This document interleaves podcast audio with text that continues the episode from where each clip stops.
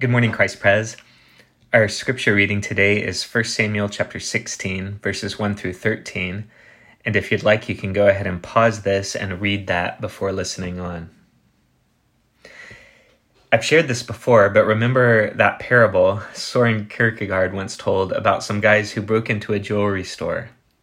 Instead of stealing anything, they went around switching the price tags on all the items. And as a result, no one who went into the store could see rightly. What was really valuable appeared cheap, and what was cheap appeared to be really valuable. The point of the parable is that something like this has happened with us, that our perception is skewed, that we don't see rightly, we value the wrong things. The parable came to mind as I was wrestling with this passage because the main theme of the passage is the difference between how we tend to see things and how God sees things. It shows us that we have a vision problem and the story wants to work on us by addressing the way we see. It's inviting us to shift our perspective.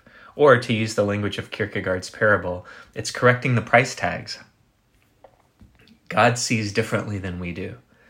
And our passage is inviting us to see how he sees. Let's look at three ways this invitation comes to us in our text. First, where we see beginnings, excuse me, where we where we see endings, God sees beginnings. The history of the monarchy in Israel up to this point has been pretty dismal. The people demanded a king like the nations, and in Saul, remember, they got one. We've seen Saul's impatient disobedience, and we've seen his failure to bring justice. Instead of hearing and heeding the voice of the Lord, Saul is the kind of king who does what he thinks is best, and then he makes excuses when he's called on it. He's the kind of king, as we saw last week, who builds monuments to himself and blames his people for his own failures. And so now Samuel is just sad. He's grieving. You know, he was longing for a true king, one who would really set things right for God's people. But everything has ended up so wrong. As far as Samuel can tell, it's over. Israel's king has failed. It looks like the kingdom has come to an end. What hope is there? See, Samuel can only see an ending. And I wonder, what about you? Where in your life are the places of grief and sadness and hopelessness where you can't see past what has come to an end? Well, listen again to verse 1. The Lord said to Samuel, How long will you grieve over Saul, since I have rejected him from being king over Israel? Fill your horn with oil and go. I will send you to Jesse the Bethlehemite, for I have provided for myself a king among his sons. All Samuel could see was Saul's failure. It looked like the end. But where we see endings, God sees beginnings. God says to Samuel, Get up, move out. I'm doing something new. Turns out that God was already at work behind the scenes to bring a new king onto the scene, a better king. A literal translation would have God saying, I have seen for myself a king among his sons. You see, God sees differently than we do. Samuel is watching his world fall apart. Meanwhile, God already sees one who will help get things back on track. As far as Samuel can see, all hope is lost, and at the exact same time, God sees that help is already on the way. All Samuel can see is an ending, God sees a beginning. You know, this is a theme throughout the scriptures. This is one of the great themes of the whole Bible. In Genesis chapter 3, when Adam and Eve rebel against God's command, death, we learn, is surely the punishment they will be served. But instead, they're given grace and a promise the grace of being clothed by God's own hand, and a promise that one day the serpent will be crushed by Adam's descendant. See, despite all the tragedy, they walk forth from Eden with a new beginning. Later, when God's people have to find refuge in Egypt because of famine, they're eventually enslaved there, and it appears that all hope has been lost and, and that the story is over. But God raises up a leader and brings them out, and through a miraculous splitting of the sea, they are baptized into a new beginning they never thought possible. You see, family, this is how the God of the gospel works. Over and over, because of our own sin and failures, because of the sins and failures of others, Because of the general brokenness and tragedy of living in a fallen world, our lives are full of so many endings, so many tragic losses, so many sorrows. But the God we worship today is a God of beginnings, a God who always puts a comma at the end of the tragedy, always has a conjunction right after the nightmare, always brings a new beginning just when we think all hope is lost. And so here's the invitation where are you seeing only endings? Where are your places of grief? Where do you feel hopeless? You know, in Lamentations, we read, The steadfast love of the Lord never ceases, His mercies never come to an end. They are new every morning. In Isaiah, the Lord says, Behold, I am doing a new thing. Now it springs forth. Do you not perceive it? I will make a way in the wilderness and rivers in the desert. What is your wilderness? Where is your desert? See, every morning is a new beginning. God promises new grace and mercy for this day. He can make a way in the wildest wilderness. He can cause rivers to spring forth in the driest desert. This is one way that Israel's story can correct our vision. Where we see endings, God sees beginnings. I wonder how might the Spirit be prompting you to shift your perspective on an ending? How can you be alert to the new beginning? Well, here's a second way this story corrects our vision. Where we tend to look at externals, God looks on the heart. He sees inside. Did you know that taller people tend to get paid more than short people? I read this on the internet, so it's probably true. In a recent study, quote, researchers estimate that each additional centimeter, of height is associated with a 1.3% increase in annual income. In other words, a person who is 5 feet 6 inches makes 50,000 per year would expect to make about 2,000 more if they were 5 feet 7 inches and 4,000 more if they were 5 feet 8 inches. This estimation assumes other factors associated with earning potential, for instance, gender, age, years of schooling, and location, are all held equal. Close quote. That's remarkable. I mean, just think about how much more Tom Cruise and, and Bono would have made over the course of their careers had they been six four instead of five six. Our tendency to live by sight, to look on the external appearance, isn't limited to height and salaries you know, I don't think it's an exaggeration to say that we think more about physical appearance than any other group of people in the history of the world. Every day, we're bombarded with images telling us what we should be and what we should look like and what other people should be and look like. And it is impossible, and I do mean impossible, not to be affected by that and to continuously make comparisons of ourselves with others. You know, all of social media is built around this, it thrives on this and it is corrosive and destructive and warping. It's destructive for women and girls, it's destructive for boys and men. Whether it's the simplest ad on TV or the ubiquitous presence of pornography, we are being constantly discipled and shaped to see ourselves and others according to externals. In a way diametrically opposed to the way God sees. This affects who we choose to date who we want to be friends with, who we take seriously, who we hire, how we judge someone to be worthwhile. Not only that, but we focus on outward appearances when we just make little decisions about like what car to buy, which house to live in, what jobs to take, what restaurants to frequent, maybe which church to attend. Remember, this tendency is also part of Israel's story.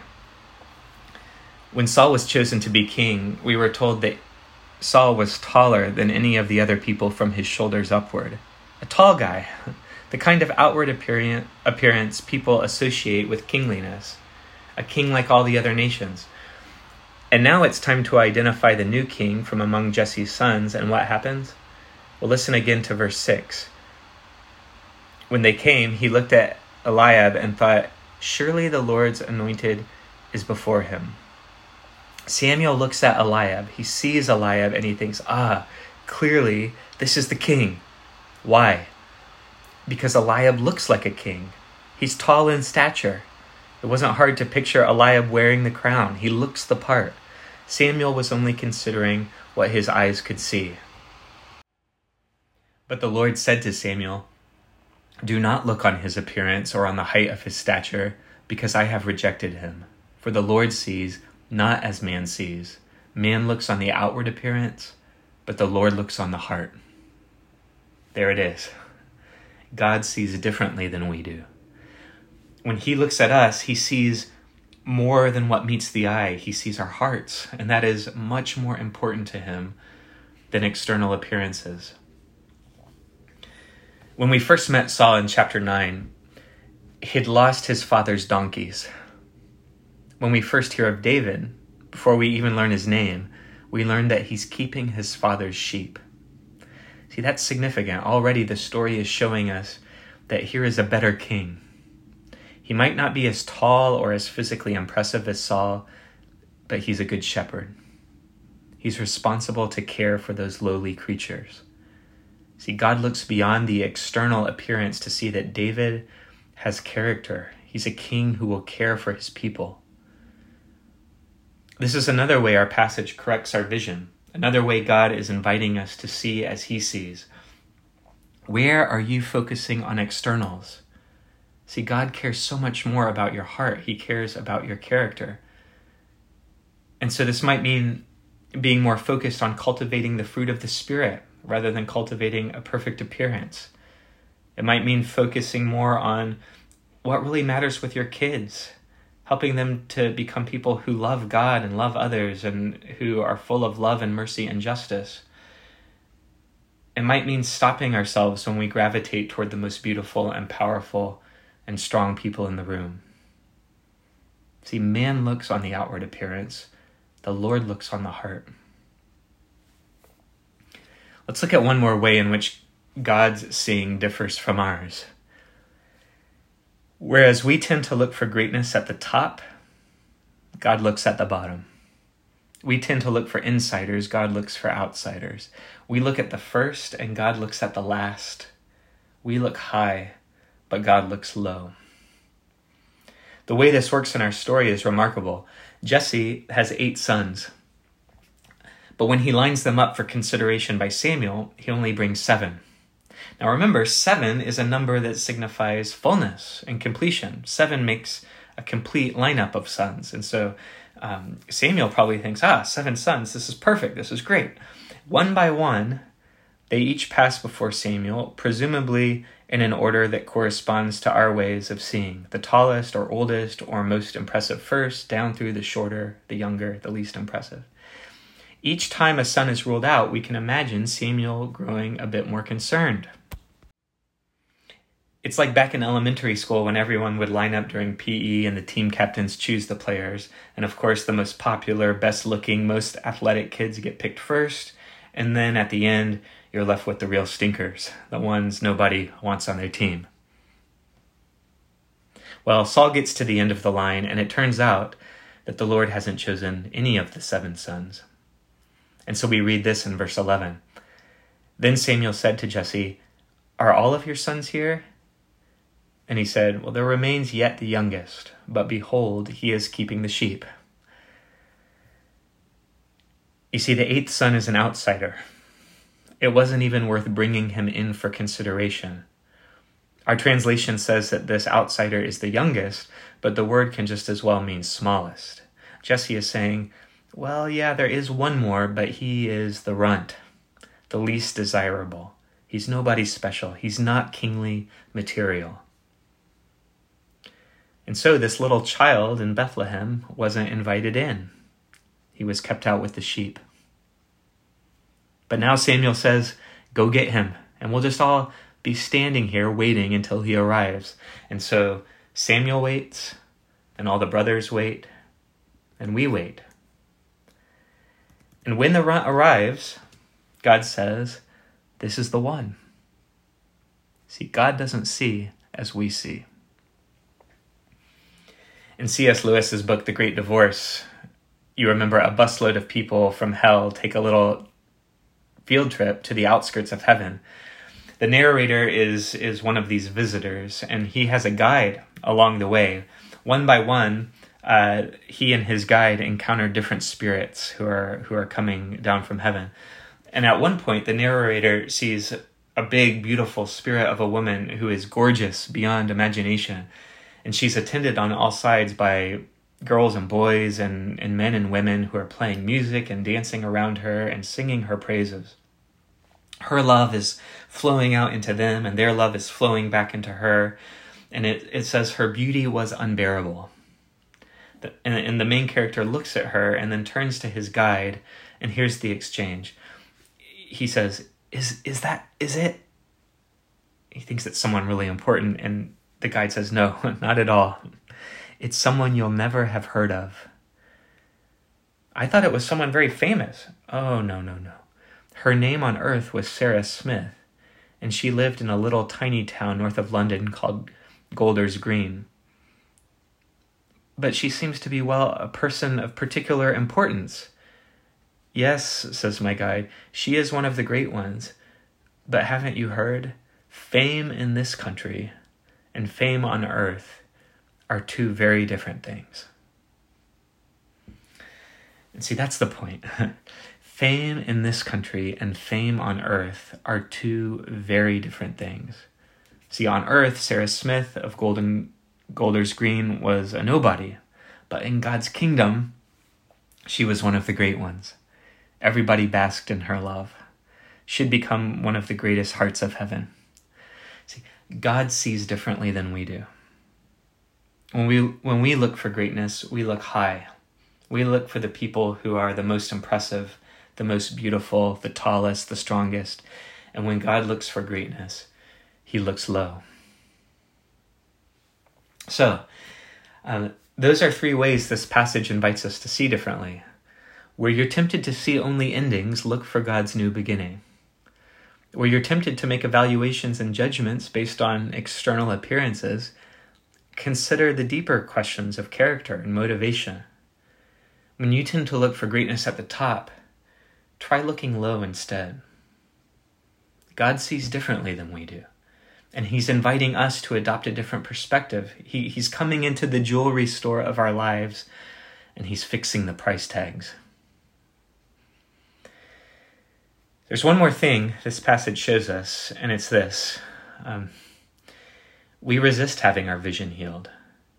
I mean, even after we know that God's kingdom turns the world's values upside down, so often we just go on living according to the world's values. We persevere in our hopelessness. We keep, we keep living by sight rather than by faith. We keep valuing power and privilege ahead of other oriented, humble love. It's like God has fixed the price tags, but we just don't trust Him. We keep thinking that the old values are the true values. And we actually see this in our passage. Um, how? Well, look again at verse 12. God has already told us do not look on his appearance, for the Lord sees not as a man sees. Man looks on the outward appearance, but the Lord looks on the heart. And then it's like the narrator just can't help himself. As soon as David walks onto the stage, we immediately get a comment about his physical appearance. Now, he was ruddy and had beautiful eyes and was handsome. He might not be tall, but he's really good looking. I don't know. Maybe the Lord does a face palm at this point. You see, old habits die hard for God's people. And so, what does God do about this? It really is a problem, even though the way it pops up in our passage is kind of funny. What does God do when his people resist having their vision healed? When they persevere in their wrong perspectives? When they insist on only seeing endings and externals? and privileging power and strength. Like, what, is, what does God do when his people just keep acting like a bunch of sheep? You know, in our passage, David becomes the Messiah, the Christ, the anointed one. Arise, anoint him, the Lord said, for this is he. But about a thousand years later, there's another little child born in Bethlehem. He also isn't invited in, and so he has to stay with his mom out with the sheep. And he never stops staying with the sheep, which means he never stops staying with the low and the lost and the least and the last. He does this because this is his love for us. It's his love for people whose vision is skewed and who persist in our blindness even when we know better. And so he says, Blessed are those who mourn. Blessed are those who are stuck in their endings and can't see a new beginning. He says, Blessed are those who are poor and hungry and excluded. Why? Because Jesus has made his home with them. Because Jesus stays with the sheep. Because Jesus is a good shepherd. He takes care of us even when we resist his taking care of us. And so in Isaiah 53, we read this He had no form or majesty that we should look at him, and no beauty that we should desire him. He was despised and rejected by men, a man of sorrows and acquainted with grief. And as one from whom men hide their faces, he was despised and was esteemed, and we esteemed him not. Surely he has borne our griefs and carried our sorrows. Yet we esteemed him stricken, smitten by God, and afflicted. But he was pierced for our transgressions, he was crushed for our iniquities. Upon him was the chastisement that brought us peace, and with his wounds we are healed. All we like sheep have gone astray, we have turned every one to his own way. And the Lord has laid on him the iniquity of us all. You see, family, this is our Good Shepherd. God doesn't just look low, He goes low. He doesn't just see outsiders, He becomes an outsider. And when we put Him on a cross, God doesn't just end. Three days later, He begins again. And because He really lives, and really sees, one day we will too. Believe the gospel. In Jesus' name, amen.